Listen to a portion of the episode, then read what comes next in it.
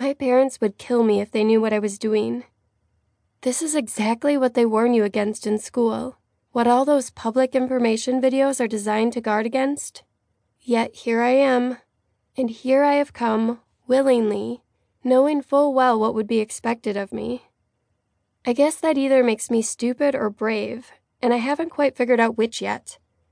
He doesn't look like the murdering type, but I suppose none of them ever do.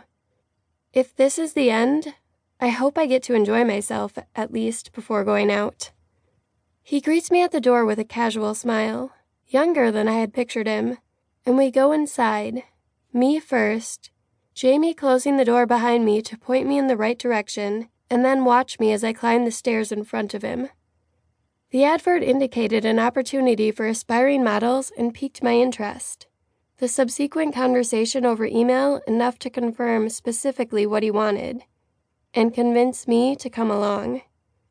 We make small talk, which makes the whole situation seem a little less bizarre, a little more normal, but still not enough to calm my racing heart.